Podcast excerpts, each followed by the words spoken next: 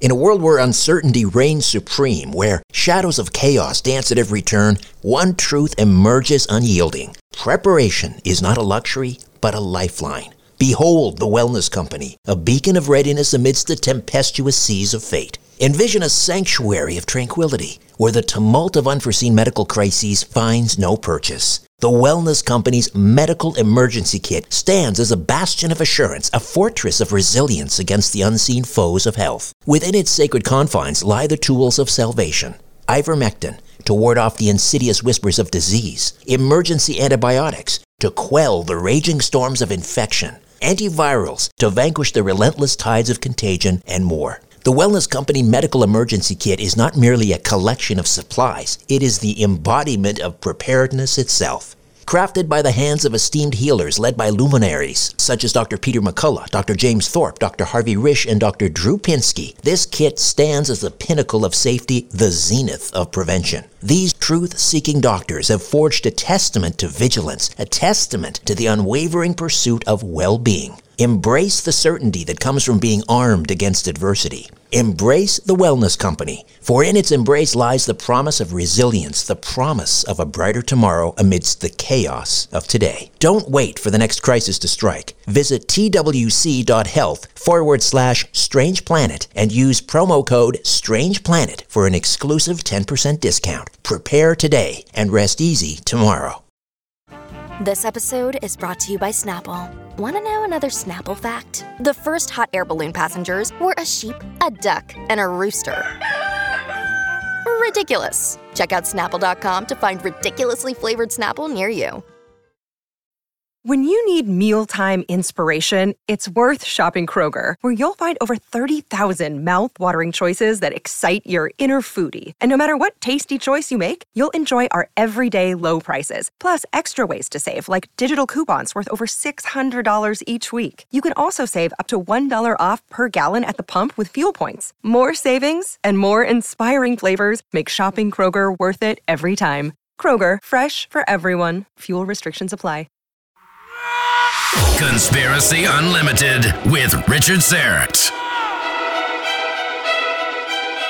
On this episode, the first of a two part conversation with a documentary filmmaker about the third secret of Fatima and the Vatican's battle to conceal it. Was the third prophecy foreseeing a great apostasy in the Catholic Church? Has it already happened? Has the Church been hijacked by evil forces? When communism started to take hold, it adopted this plan. It, it was in line with this plan of infiltrating the church. And the way they did it was they came into the seminaries and they became priests and they worked their way up the ranks. The Horrible Movie Podcast is a weekly show hosted by Jack Altermat. Jack invites a guest who brings a horrible theater released movie to dissect. Jack and his guest take you through the highs and lows of the movie and what makes it horrible. New movies, older movies, cult classics, or box office busts. No movie is spared or safe from the Horrible Movie Podcast. It's a fun show with clean language, and it's available through Spreaker.com. Apple Podcasts, StudioDNA.media, and everywhere you get your podcasts. Remember, just because it's from Hollywood doesn't mean it isn't horrible. Conspiracy Unlimited with Richard Syrett. Pursuing the truth wherever it leads. Exposing evil and corruption and the secret machinations of powerful elites revealing the high strangeness beneath the surface of our supposed reality. Coming to you from his studio beneath the stairs, here's Richard Syrett.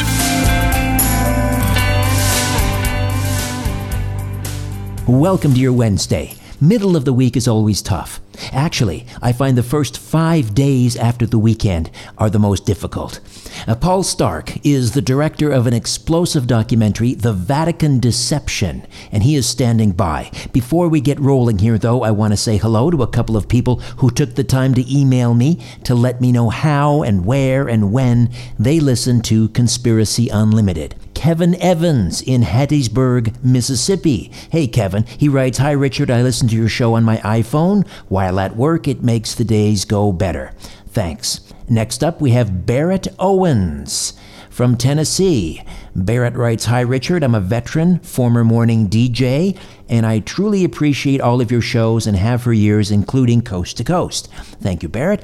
Uh, he says So both my wife, who works nights at St. Jude, and I listen on my Samsung S7 over a pair of SBB Bluetooth speakers mounted over the bed before and sometimes after taking a midday nap. Hey, I'm all about the midday nap.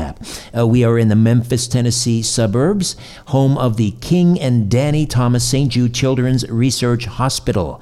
Conspiracy Unlimited was a welcome addition since they are less than 60 minutes and perfect for a nice, relaxing pre sleep dose of conspiracy. Namaste. Uh, same to you, Barrett, and uh, my regards to your lovely bride. If you want to send me an email, I would love to hear from you and tell me where and when and how you listen to Conspiracy Unlimited. It's richardsyrett1 at gmail.com. richardsyrett1 at gmail.com. Well, this is developing into a bit of a theme week. Monday, Sister Carrie, aka the nun with a gun, was here, talking about MK Ultra and the Jesuits and something called nano domestic quell, the use of nanotechnology in our food and water in order to bring about total population control.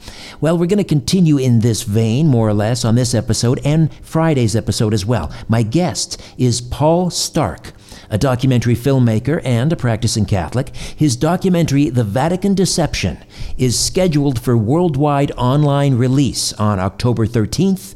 VaticanDeception.com. VaticanDeception.com. And the documentary uncovers a nefarious plot within the Vatican to suppress the third secret of Fatima which was conveyed to three children in Fatima, Portugal in 1917 uh, by an apparition of the Blessed Virgin Mary. And it is widely speculated that the third secret warns of a great apostasy inside the church, a falling away from the faith by church officials, perhaps even the Pope himself. Paul Stark has been with me before on Conspiracy Unlimited, as well as Coast to Coast AM. He's back to talk about the worldwide release and to go into more depth into this amazing documentary. Paul Stark, welcome to Conspiracy Unlimited. How are you? Hi, thank you, Richard, and thanks for having me on the show. My pleasure.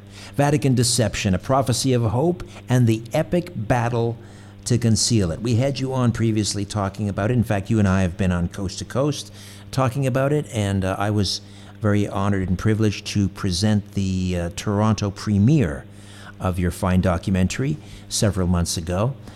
You are slated uh, to release it worldwide online. Give us the details.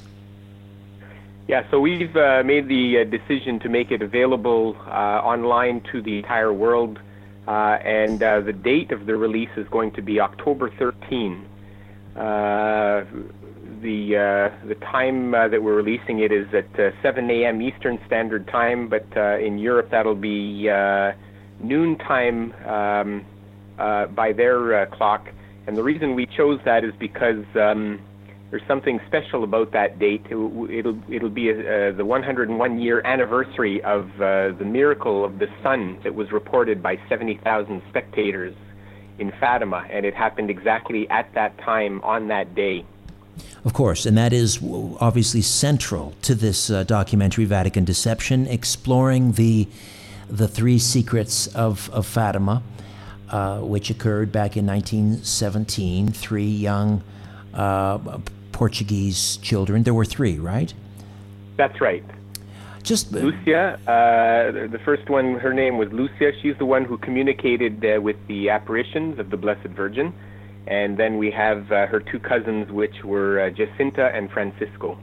And this happened in, in Fatima, Portugal, uh, just uh, you know during the uh, the First World War, on the, the eve of the outbreak of the Russian Revolution. Um, so just quickly walk us through the the first two the first two secrets before we get to the all important third secret. Yeah, so the first two secrets, uh, the, the first secret was uh, it was a vision that uh, the Blessed Virgin presented to the three children, uh, and it was really quite simply a vision of hell. And uh, the children describe it with uh, enormous, with actually quite a frightening amount of detail.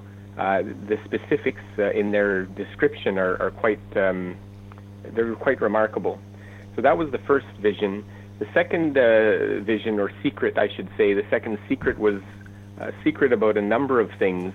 Uh, it uh, predicted uh, the the end of World War One. It predicted the beginning of World War Two, and it spoke about the role that Russia would play in all of this. Uh, that if uh, what the Blessed Virgin asked for was done, we would see peace. But if it was not done, we would see a time of war. We would see um, Russia spread her errors throughout the world. Uh, and uh, so that's sort of the, the essence of the second secret. All right. Now, uh, not to belabor this point, but I, always have to bring this up when we talk about the consecration of Mother Russia because you're Catholic, I am not. I am Orthodox Christian. And of course, Russia is a, an Orthodox country, Eastern Orthodox country. Uh, and yeah. so, what, what is meant by the consecration of Mother Russia? Because there seems to be some discrepancy. I mean, some have said, and I think you have said, it, it just means the blessing of Mother Russia. Uh, but others, I, uh, um, in fact, I, I, believe we had a, a spokesperson on from the, the Fatima Center uh, when we did Coast to Coast who was quite adamant that it meant the conversion of Mother Russia. So, which is it, uh, Paul? Well, it's I guess the uh, the consecration is hoped to bring about the conversion of Russia, but a, a consecration is not in itself a conversion. Uh, the consecration is really more of a blessing uh, the, if, if, you look at the word consecration in itself, uh, it means to set aside for a holy purpose. And um, to give you some examples, um, you know, uh, when a bishop is ordained, for example, he's he is consecrated. Uh, in, in other words, he's he's set aside for a holy purpose of the church. Um, same with um, you know you know the chalice that is used for uh, the, the body and bread of uh, Christ during a Mass, uh, that chalice is, is consecrated for a holy use. It's used for the sacrifice of the Mass. Um, and uh, same with uh, when, when the body and blood of Christ is consecrated. that's the word, the, again, consecrated means put aside for a holy purpose. So it's, it's, being, it's being set aside for a holy purpose. you can also say it's being blessed. So it's, um, you know, it's similar to a blessing if people are having a hard time with uh, with the word. Right. Okay. Look, Bumble knows you're exhausted by dating. All the must not take yourself too seriously and 6 1 since that matters. And what do I even say other than hey? well, that's why they're introducing an all new Bumble with exciting features to make compatibility easier, starting the chat better, and dating safer. They've changed so you don't have to. Download the new Bumble now. This is the story of the one. As head of maintenance at a concert hall, he knows the show must always go on. That's why he works behind the scenes, ensuring every light is working, the HVAC is humming, and his facility shines. With Grainger's supplies and solutions for every challenge he faces, plus 24 7 customer support, his venue never misses a beat.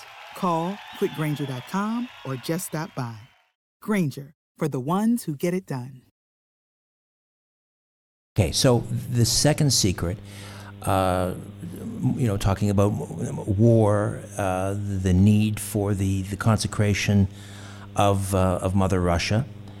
Um, now, the, the third secret, the all important third secret, this is where the rubber hits the road because uh, the Vatican has long maintained that they have revealed the full contents of the third secret. This is really where, where the, the, the documentary sort of drills down uh, as to whether or not that is in fact the case. And the documentary argues that they have not. So, what part of the third secret has the Vatican actually released?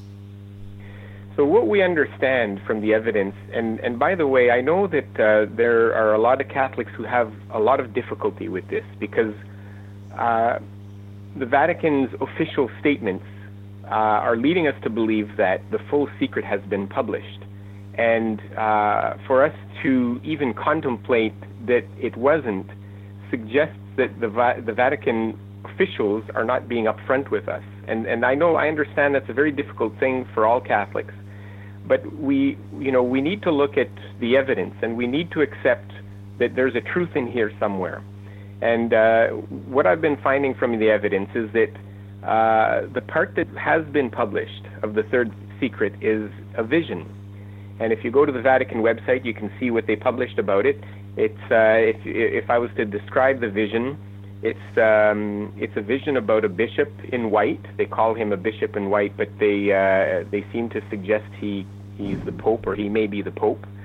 And he's walking through a city of ruins destroyed by something. And uh, he comes to uh, a mountain of rubble. And at the top of this mountain, there's a large wooden cross. And so this uh, bishop in white uh, begins climbing the mountain uh, along with his uh, cardinals and bishops and lay people. And apparently he is shot down, he's shot dead by bullets and arrows.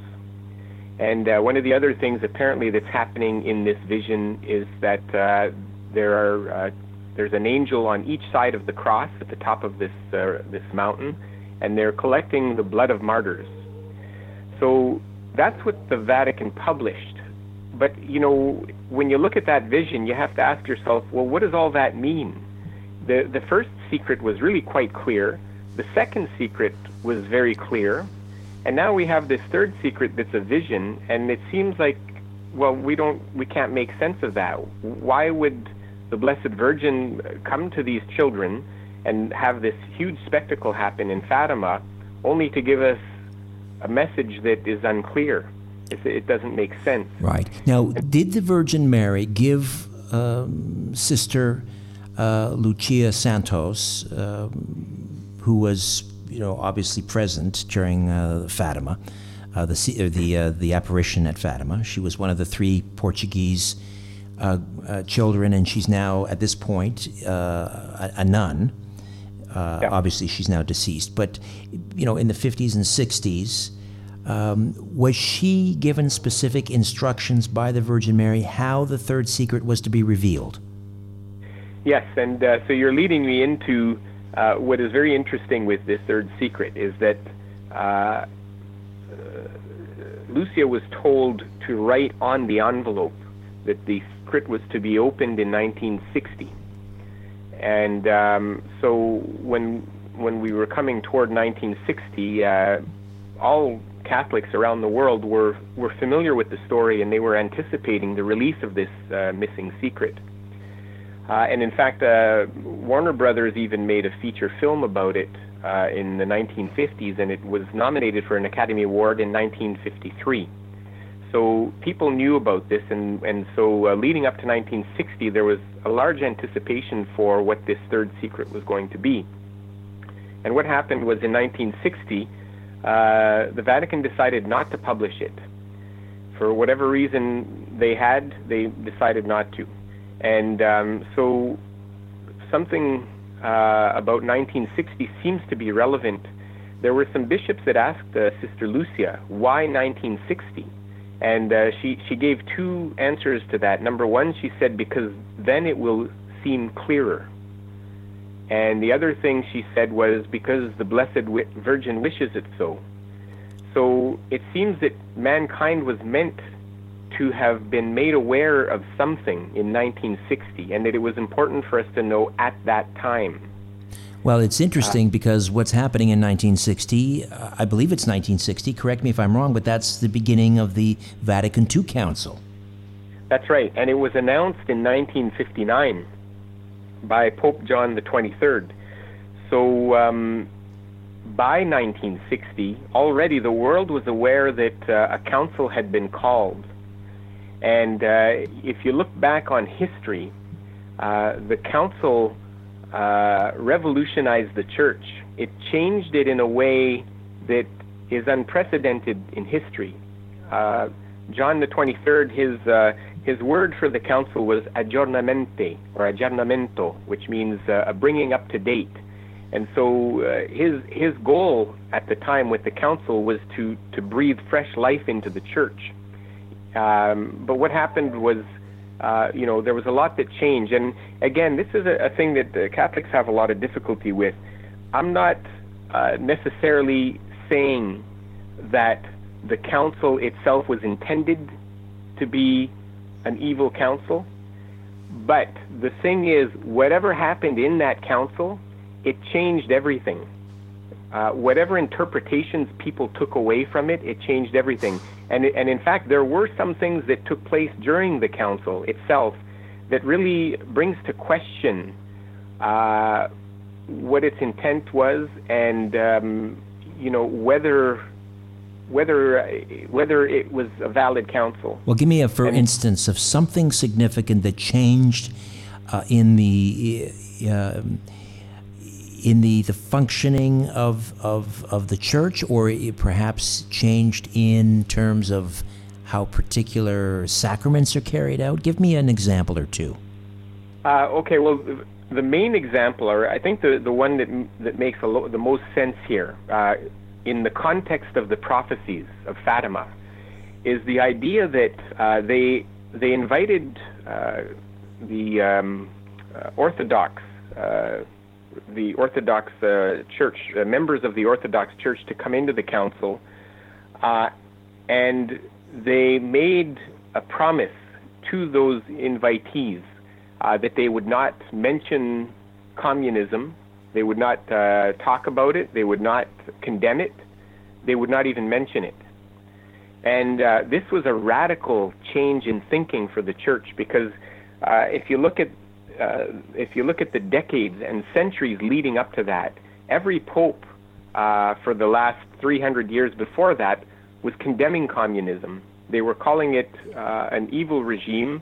They were saying that uh, you know communism was uh, a source of error, and uh, that people um, cannot be trusted if they're open if they're communists because they they don't have a respect for truth. They don't uh, adhere to truth, and and they don't uh, believe in the existence of God. All of which so, is true. All of which is true.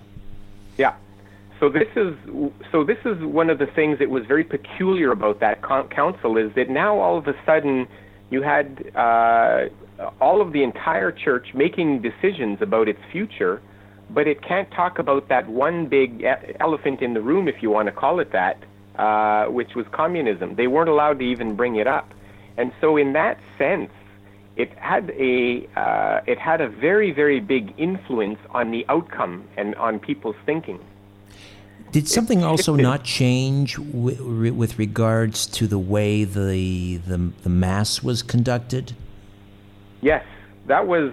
Now, if you want to look at it from a spiritual standpoint, uh, that was a monumental change um, uh, one of the, some of the key things, and uh, you know, maybe I don't know how many of your listeners are familiar with the Catholic Mass, um, but uh, it used to be that the Mass uh, was held with the priest having his back to the people. He used to face a wall, and uh, on uh, the um, the altar used to be up against the wall. There used to be the tabernacle on the wall, and so he used to face the tabernacle, as you know, uh, represents God. Uh, God is in the tabernacle. So um, the Mass used to be held this way, where uh, the priest faced the tabernacle, and, and so did all of the people. And uh, so what they did is they uh, they moved the tabernacle off to the side, and they moved the altar away from the wall, and now you have the priest facing the people. And uh, this is a big change. It may not seem like a big deal, but now all of a sudden, God is not central to the, the Mass. Now it, it becomes more of a, a dialogue between the priest and the congregation, with God, instead of being central to it, uh, he's sort of off to the side somewhere. Right. Uh, right. At least that's the perception that that change creates. Sure, sure, I understand that. Um, and and what about the use of Latin in the Mass? Uh, that's the other thing. Yeah, they so all masses around the world, uh, I would say, for the most part, were were said in Latin. Uh, but uh, with Vatican II, uh, they now uh, say it what they call in the vernacular, which means in the language of the people. So this was another monumental change, and you could see how that's quite significant because Latin is a very precise language and so when a mass is being said, it's being said in a very precise way. uh, you lose some of those subtleties. Uh, you may or may lose some of the subtleties uh, in in these other languages, but not all the masses are the same now. Uh, you could say because uh, translations are are never 100% perfect. So in in, in sort of um, in summation, the the effect of Vatican II was kind of a liberalization of that's right. of uh, and that's putting it mildly. uh, some yeah. would use much harsher language, I suppose, but the liberalization of of the church and church doctrine, certain aspects that's of right. it. That's right. Uh, even the the Eucharist, which is really the most uh, one of the most holy things in the church, the, the consecrated Eucharist. That's the body of Christ. They started to allow people to take it in the hand when they go to communion so when they receive God, when they receive Christ, they're receiving the Eucharist in the hand. That was never allowed before. And the reason why is because uh, that Eucharist is a sacred thing. To, to handle it or to mishandle it was a sacrilege. And um, so, why would it be a sacrilege before? And all of a sudden now it's not for people to be handling it. So it's um, you know there's significant changes and there's spiritual changes. This is the thing. This this affects people's uh, perception of of the spiritual. Um, aspect of the mass. Right, and again, it's this is an interesting backdrop because again, this is when Sister Lucia Santos believes she was instructed by the uh, by an apparition of the Virgin Mary, which continued obviously to her while she was a nun. It, it wasn't simply isolated to the uh, to October of, of 1917. The Virgin Mary continued to appear to Sister Lucia. Uh, but but so we have Vatican II and all of these things going on, and this is when the third secret is to be released. Uh, and yet it is not. However, we should point out one more thing that happened at Vatican II. And that is something that was kind of slipped in very last moment, surreptitiously, having to do with the, the, the authority of the Pope over the various bishops. That's right. And this actually is, uh, it does play a key role in the overall story of Fatima. Um, so during the council, there was a, a vote uh, that was held. And uh, what this vote entailed was uh, I believe it was a number of things regarding uh, the council documents, but within there, there was a vote uh, that would affect the supremacy of the Pope, so his supreme authority. And it was snuck in there, uh, or they, uh, there, were, there were people who tried to sneak it in there without being uh, noticed. but somebody did find out about this, this plan and um, so what happened was uh, the Pope at the time, who was Pope Paul VI, uh, when he found out about it, he decided to write a document that said, you know, although, you know, I accept these uh, council documents, um, I, I will maintain uh, my status of supremacy. Uh, the, the, the name for this note was called Nota Praevia el Explicativa, which is, I guess, the, the Latin for uh, an explicative note. Uh, so this, uh, this note was written and it was included with the documents during the vote. But uh, the thing is now, if you look at the council documents at this point, you'll find that that note hasn't been included with them. So the note has been dropped.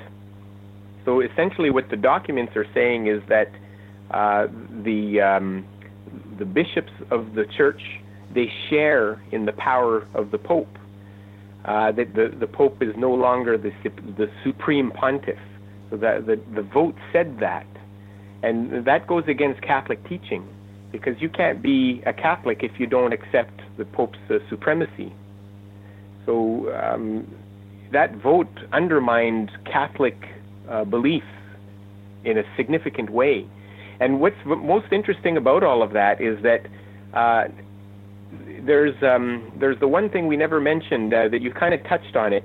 Uh, that Ru- Russia is going to play a role in all of this, and this consecration of Russia needed to be done with all of the bishops in the world.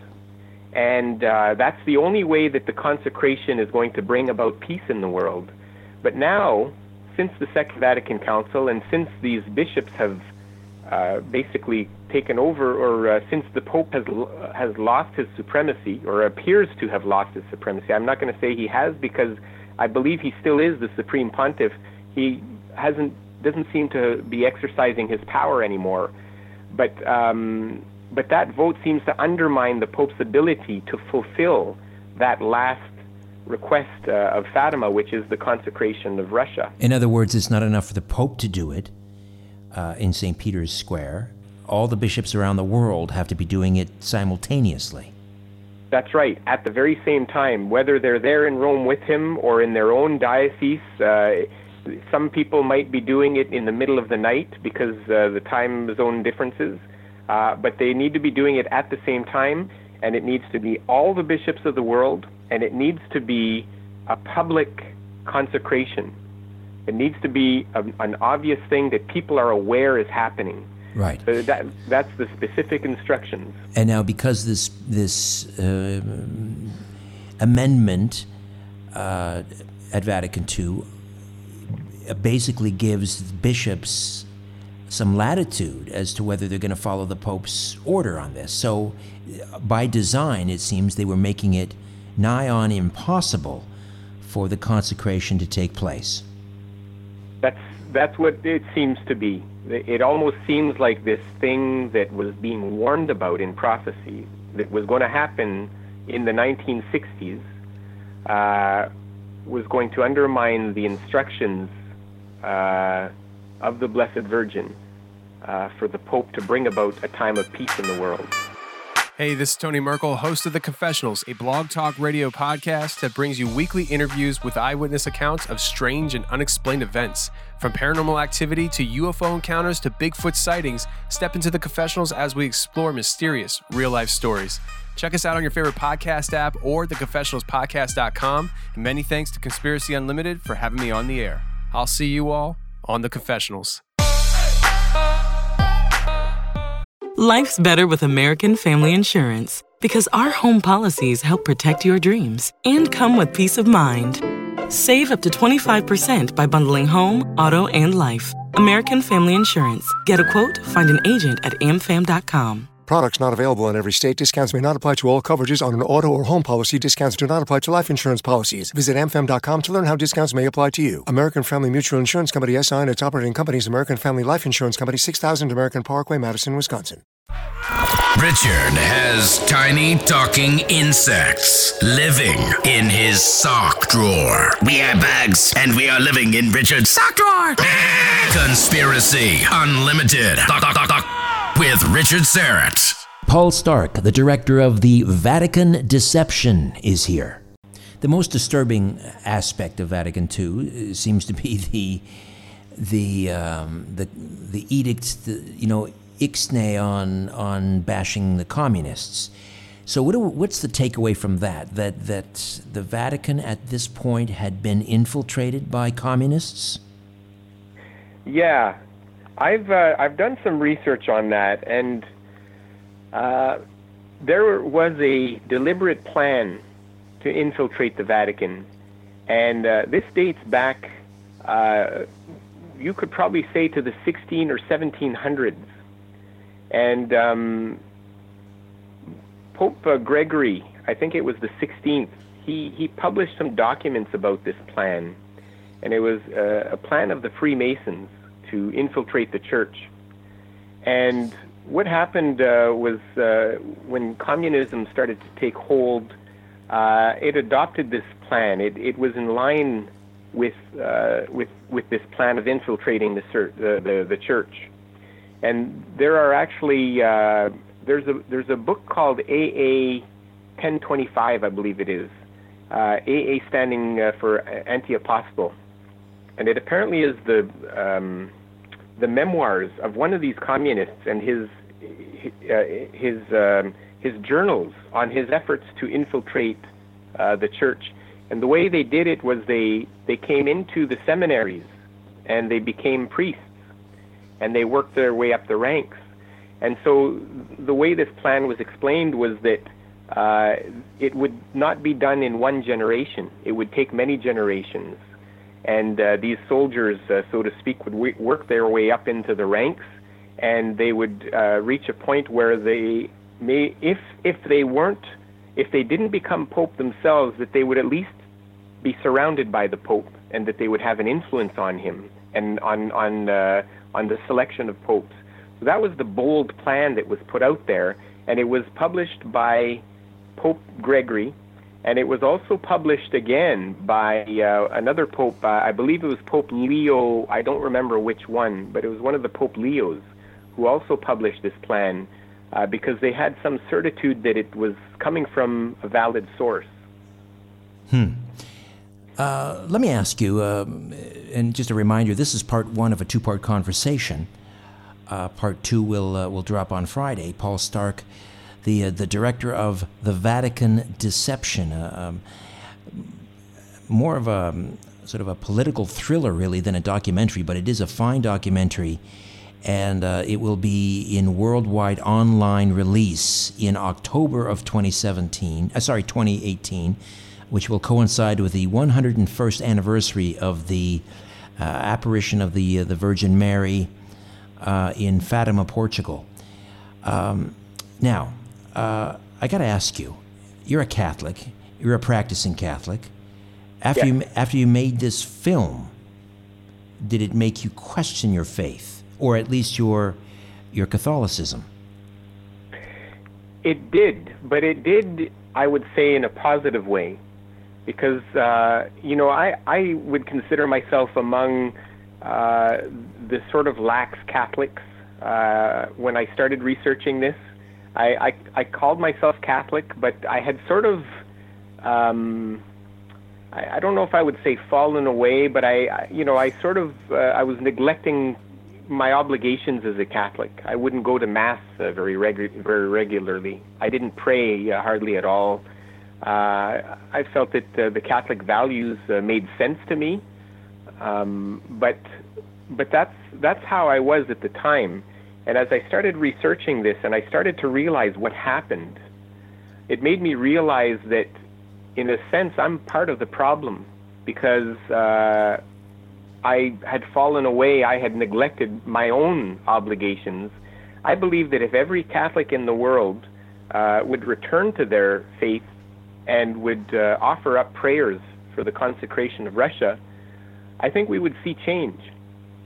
But um, but but anyway, for me, I, I started to realize that there there was something that I had um, you know I had sort of left behind that I needed to take up again. And if anything, I found that it really strengthened my own uh, my own faith and my own beliefs. So, just getting back to uh, to to uh, the the third secret. And again, the, the backdrop of Vatican uh, II, the council taking place in, in uh, 1960, 61, uh, is the third secret in part revealing to us that, that there is a great heresy taking place in the church uh, and that Vatican II was evidence of that. Yeah, there does appear to be, and uh, we have a number of different sources that tell us that. And one of the, uh, you know, we, we probably get to some conversation about Father Malachi, but uh, before we get into that, uh, I'd like to also mention uh, a Cardinal Ciappi, who also read the Third Secret.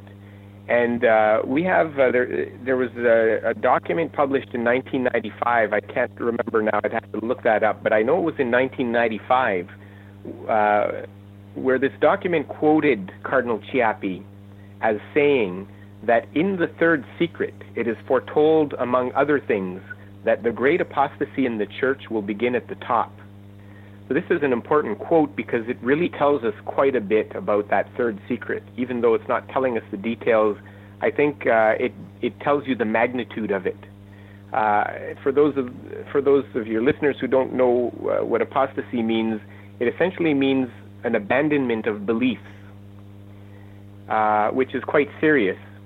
And, um, you know, if you look at what's happening today with um, the way the church is being run, uh, it doesn't appear to be teaching anymore. It, it seems to have lost its voice. It doesn't, it doesn't speak up about its beliefs the way it used to. It doesn't defend them and protect them It uh, it has gotten into it's it's now uh, what it does. Um, it's it's in a time now that we call a, a, time of ecumenism, and ecumenism means dialogue with other religions. Uh, so when you're dialoguing, you're not necessarily talking about your faith; you're just talking about all faiths, and that's that's uh, never happened in the history of the Catholic Church. Well, nor has it ever happened that a pope has, uh, in supposedly uh, off the record comments, questioned the existence of hell. That's it. We have a testimony from uh, the founder or CEO of uh, La Repubblica, which is a major uh, newspaper in Italy, one of the one of the biggest. And uh, he he met with uh, Pope Francis, and he said that during their meeting, he claims that uh, Francis told him he, that he didn't believe in hell. Again, this is a, a serious, uh, it's a serious allegation because uh, the entire church and its belief system is, is built on, the, on that foundation that hell exists and that, that human souls are trying to avoid that place. So if you have a pope and I'm not saying that he did or not. I'm he hasn't commented on it. He hasn't corrected it, uh, what was said about it. So it leads me to think that you know uh, something's off there, obviously. But if if there is a pope that doesn't believe in hell, uh, that's a that's you know that's a heresy. That's uh, an abandonment of belief. Indeed, so, indeed, and we and, and we also have uh, the same pope on a number of occasions, and this sort of harkens back to the infiltration of the Vatican by, by communists, we have a pope who, who has uh, harshly criticized the capitalist system, which yeah, is not, very suspicious. I'm not, I'm not, familiar with that, but uh, I, I, wouldn't be surprised, um, given you know the kind of things that we've been seeing uh, coming from Rome lately. Uh, you know, one of the one of the biggest stories that I uh, I'm familiar with uh, is uh, regarding the family. Uh, there is a synod that that was held held by Francis to discuss the family, and there was a document that was put out that some cardinals said appears to contradict Catholic teaching. Appears to. So what they did is they uh, communicated with Francis and uh, asked him asked him to clarify what is meant by these documents, to make sure that it's in line with Catholic, teaching. And uh, Francis never responded to them. So what they ended up doing is they ended up publishing uh, uh, an open letter, a document, so that people were aware that uh, that these cardinals were were were questioning this. They they wanted an answer. They needed uh, some clarification on it. Uh, they called it the dubia because there's some doubts uh, in the document regarding uh, uh, regarding the family. And again, uh, there was no response. No response coming from the, the from Rome. So, you know, this is again very serious because we have what seems to be a conflict with um, with a document uh, between a document and, and our and uh, and the Catholic doctrine, and we're not getting a response from Rome that helps clarify the confusion about it. So, uh, you know, this seems to have been uh, the general case. There there isn't a lot of communication. Uh, there isn't doesn't seem to be any effort to protect the traditional teachings of the church. And then, of course, we have obviously talk about the elephant in the room. In the room, we have this this huge, uh, you know, sex uh, abuse scandal uh, that has been going on for decades and decades, and. Uh, Pope Francis is being accused, uh, as his predecessors have, particularly uh, Ratzinger or Benedict, Pope Benedict XVI, of covering up. Uh, so it yeah. seems like the church is constantly on on on defense. Um, did you care to, to, weigh in on, on that? Yeah, sure. And, you know, again, I understand for Catholics that this is an extremely difficult thing to come to terms with. Uh, we uh, recently now have uh, a papal nuncio, uh, the one who was uh, stationed in, in Washington, who uh, claimed that he he warned the Pope uh, that he warned uh, Francis. I should let's be specific here. He warned Francis that there were sanctions placed on that uh, Cardinal McCarrick, who was accused of um, uh, all of those uh, se- sexual pedophilia, the sexual scandal. And apparently, according to that nuncio's testimony, Francis decided to lift some sanctions on that cardinal that were placed on him by Benedict XVI. So, in other words, uh, according to the testimony of the papal nuncio, the Pope lifted a sanction on a cardinal that should have been left there because it appears that that cardinal was being accused of all kinds of uh, sexual uh, predatory type of uh, activities. Last question, and then we'll we'll say goodnight and we'll uh, reconvene for for uh, part two of our our chat on Vatican on the Vatican deception. Should we be concerned that the present Pope is a Jesuit? Um, I don't think that I can uh, comment a whole lot on that. I think, um, you know, I think if I think we should be more concerned about uh, the validity of a pope, whether a pope was validly chosen and um, uh, and and and um, uh, whether well yeah whether a pope was validly chosen. I think that's what we should be more concerned about because I think it doesn't matter where a pope comes from if he's validly chosen, regardless of whether he's uh, from uh, Jesuit order or Dominican or or, or whatever. Um, as long as the process is followed uh, according to the, the the proper rites of the church, uh, that should be our, our main concern. Is there some question as to whether Pope Francis was is is the the uh, the the, um, the legitimate pope? Is that what you're suggesting? I've I've have I have uh, read a lot ab- about this, and my understanding is that there is certainly some question. And again, I, I, hesitate to get into that uh, too much because uh, this is something that's being sort of uh, it's sort of un- unraveling itself as as uh, as time goes, and and I think the church will have to make some sort of a judgment at some point on on whether or not he's a valid pope. Um, I think that what we need to do is, uh, you know, we need to observe what's going on and, and we need to pay attention to it for sure.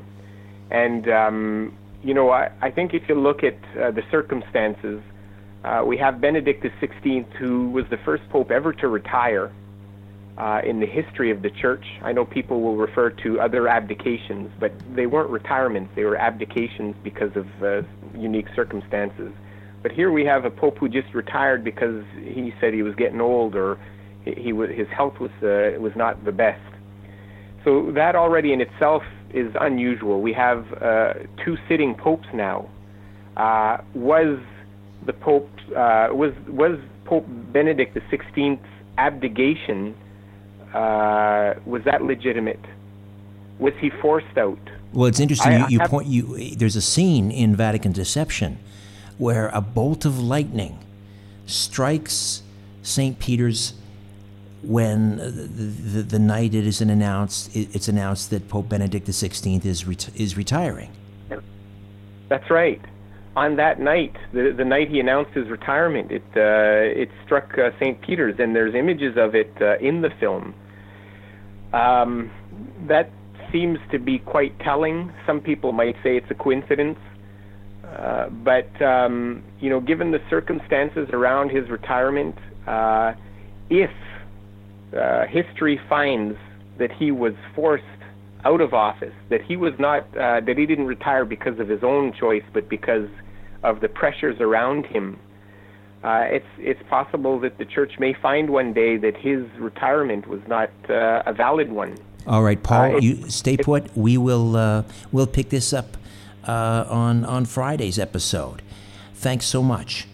Okay, thank you, Richard. Paul Stark, director of The Vatican Deception, A Prophecy of Hope, and The Epic Battle to Conceal It, scheduled for worldwide release online in October of this year. Go to VaticanDeception.com, VaticanDeception.com for details. Well, before I say goodnight to the moon over Messenia, I'm going to tell you what's in store for episode 112. They were calling it Helter Skelter. The history of rock and roll is littered with suspicious deaths and the unexplainable. The Beatles telling him that there was going to be this race war. Lennon, Hendrix, Presley, Jim Morrison, the truth told by the experts and the people there. Revelations that will blow your mind. The Rock and Roll Twilight Zone with Richard Syrett. Listen and subscribe at Apple Podcast and Google Play. Coming up Friday, part two of my two part conversation with Paul Stark, the director of the Vatican Deception. Until then, I'm Richard Syrett. So long for now. A new Conspiracy Unlimited with Richard Syrett drops every Monday, Wednesday, and Friday at conspiracyunlimitedpodcast.com. Blow your mind. That is all for now. Oh, and remember to share and give a five star review because we have huge egos and need love. We're like cats, we need. We need constant petting. Our kids have said to us since we moved to Minnesota, we are far more active than we've ever been anywhere else we've ever lived. Moving to Minnesota opened up a lot of doors for us. Just this overall sense of community, the values that, you know, Minnesotans have. It's a real accepting, loving community, especially with two young kids. See why CNBC ranks Minnesota number four best state to live and work. A great place to work, an even better place to live. ExploreMinnesota.com slash live. Our kids have said to us since we moved to Minnesota, we are far more active than we've ever been anywhere else we've ever lived. Moving to Minnesota opened up a lot of doors for us. Just this overall sense of community, the values that, you know, Minnesotans have. It's a real accepting, loving community, especially with two young kids. See why CNBC ranks Minnesota number four best state to live and work. A great place to work, an even better place to live. ExploreMinnesota.com slash live.